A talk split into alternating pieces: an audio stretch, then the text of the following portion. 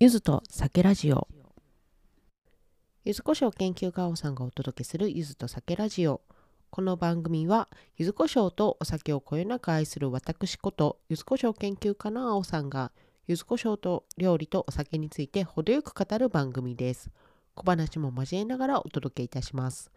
週末のホッとする時間にゆずこしょうとお酒を楽しんでいただけたら嬉しいです。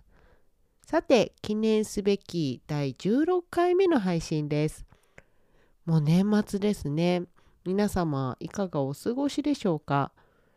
私はですね、先日、仲間内で忘年会という名の、まあ、いつもの飲み会をしたんですけれども、うん。そこでね、柚子胡椒が添えてあったメニューがあったんですよ。ね、なんかそこ、その時ね、あの写真を撮ってて、うん。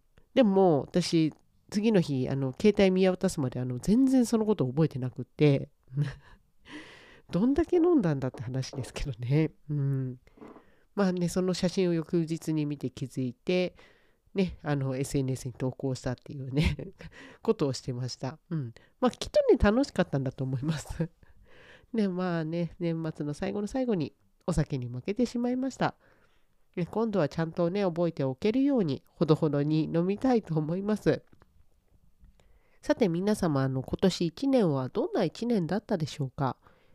いい1年だった、良くないことが続いた1年だった、楽しかった1年だったとかね、あとすごく頑張ったとかね、それぞれあるとは思います。うん、私はまあ一個人事業主なんですけれども、まあちょっとこれ悪口になっちゃうんですけどね。あの春から始まった仕事が本当に最悪すぎてもう夏までも心身ともに不調で対人ストレスも半端なくってもうそんな感じでしたね。うん。だから夏までの記憶があんまりないんですよ。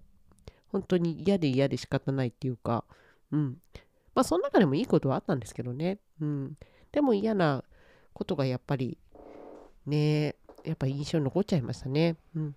でもそれがあの9月に解き放たれてからはもう最高に楽しかったです。まあ解き放ったおかげでこれあのポッドキャスト始めましたし、うんまあ、ポッドキャスト自体はまあ夏からねやることは決まったんですけど、うん、まあ楽しかったですね秋以降ね。うん、でまあこれからちょっと今進めてる案件とかもやっぱそれ手放さなかったらあのこれ進めれなかったなと思って、うん、ねまあ、ある種ね、ちょっと嫌な思いしましたけど、ちょっと感謝しております。うん。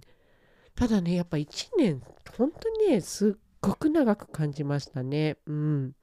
本当に前の話ですけど、その悪い出会いもあれば、いい出会いも多かったです。うん。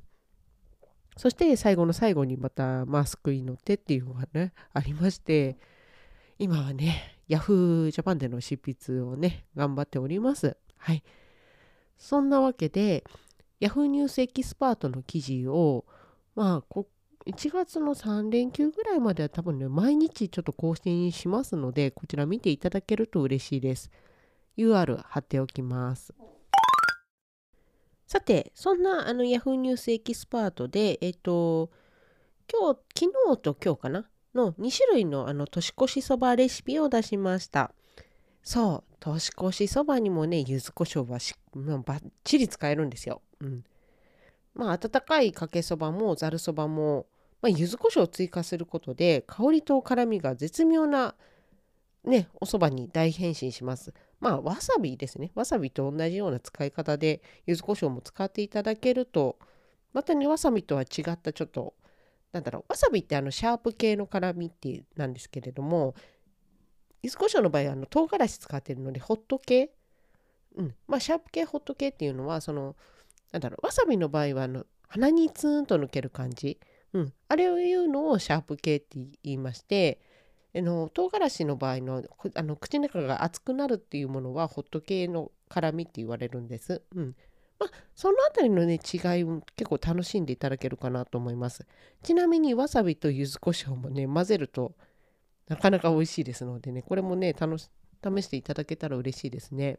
うんで、えっと、そんなわけで、えっと、今回あの Yahoo ニュースエキスパートでは、えっと、鶏南蛮そばとおろしそばの2種類をご紹介しております。どちらもかけつゆは薄めにして、柚子胡椒を効かせています。鶏南蛮は鶏肉とネギを焼いて柚子胡椒を溶かした料理酒にを入れて、まあ、味付けするっていうものででそれをかけそばにのせただけなんですけどこれがねめちゃくちゃ美味しいんですよ。おろしそばは大根おろしに柚子胡椒を混ぜたものをかけそばにのせています。そうそう大根おろしもね鼻にツンってくるようなねあのシャープな辛みがね特徴でしてまあさっきのわさびの話と同じなんですけどあの柚子胡椒のホットなねあの辛みと合わせると何ていうかねもう絶妙ななんか辛いものが好きな方にはたまらない味付けになります。はい、ちなみにこの柚子胡椒入りの大根おろしは焼き魚や焼いた鶏肉と合わせるのもおすすめです。うん本当ね、あの、簡単にね、あのできますのでね、ぜひともお試しいただけたらと思います。あと、ゆずこしょうマガジンでは、とろろそばもご紹介しております。まあ、とろろですね、に、あの、柚子胡椒をのせただけなんですけれども、うん。これも本当簡単ですね。うん。これもね、おすすめです。お好みで卵黄とかね、まあ、全卵とかね、あの、のせていただくのもいいかなとは思います。柚子胡椒を使ったね、そばレシピって、まあ、いろいろできますのでね、うん。今年の年越しそばに活用していただけると嬉しいです。ちなみに、今年紹介した年越しそばレシピは、柚子胡椒マガジンに全部まとめておりますので、気になった方は柚子胡椒マガジンをご覧ください。こちらもあの概要欄に URL 貼っておきます。さて、今日はね、年越しそばについてお話しさせていただきました。そうそうそう、あの、そばに合う柚子胡椒ってどんなのだろうってねちょっとふと考えましてそばどころって割と北の方ですよね。うん、あもしかしたらちょっとごめんなさい知らないところで南の方にもあるかもしれないんですけれどもまあそのそばどころの代表といえば長野県ね思い浮かべる方も多いかと思います。長野県でもあの柚子胡椒をね販売されておりまして私も2種類出会いましたね。でそのうち1個ねまだちょっと開封してないもので、はい、もう1個があの味噌入りの柚子胡椒なんですよ。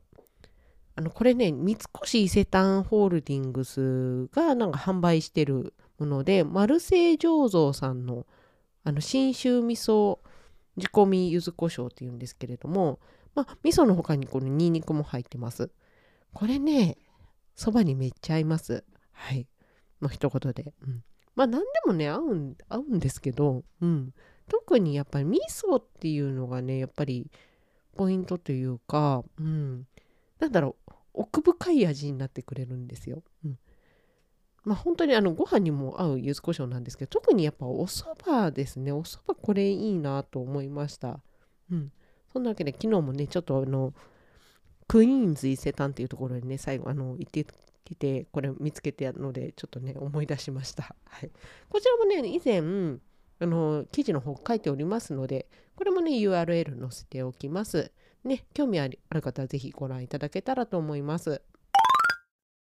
さて、えっ、と、今回の配信はですね、えっ、と、全部文字起こしはしてないんですけれども、あの、ご紹介したレシピとはあのまとめておりますのでね、あの、ゆずこしょうマガジンでチェックしてみてください。はい。年内の配信は今日これで最後となります。ね、気づいたらいつからだっけ ?9 月から始めたポッドキャストですけれども、なんかね、じわりじわりと伸びていて、もう聞いてくださる方、本当にね、ありがとうございます。うん、私も、ね、前からやっぱ、ポッドキャストとか、ね、音声配信、またやりたいと思ってたところなので、やっぱ背中を押してくださった方もいましたし、うん、本当にね、ありがとうございますです。本当に。うんありがとうございます。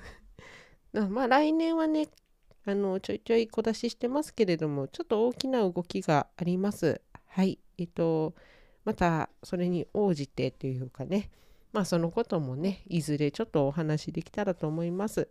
またあの皆様にあの柚子胡椒の魅力というか、柚子胡椒をね、使っていただくきっかけとか、知るきっかけにあのなれたら嬉しいなと思います。そのために発信頑張ります。はい。まあ、そんな1年の締めくくりです。はい。なので今年もね、1年なのか何ヶ月なのか、本当にありがとうございました。はい。来年もよろしくお願いいたします。それでは皆様、良いお年をお迎えください。それではまた来週。さよなら。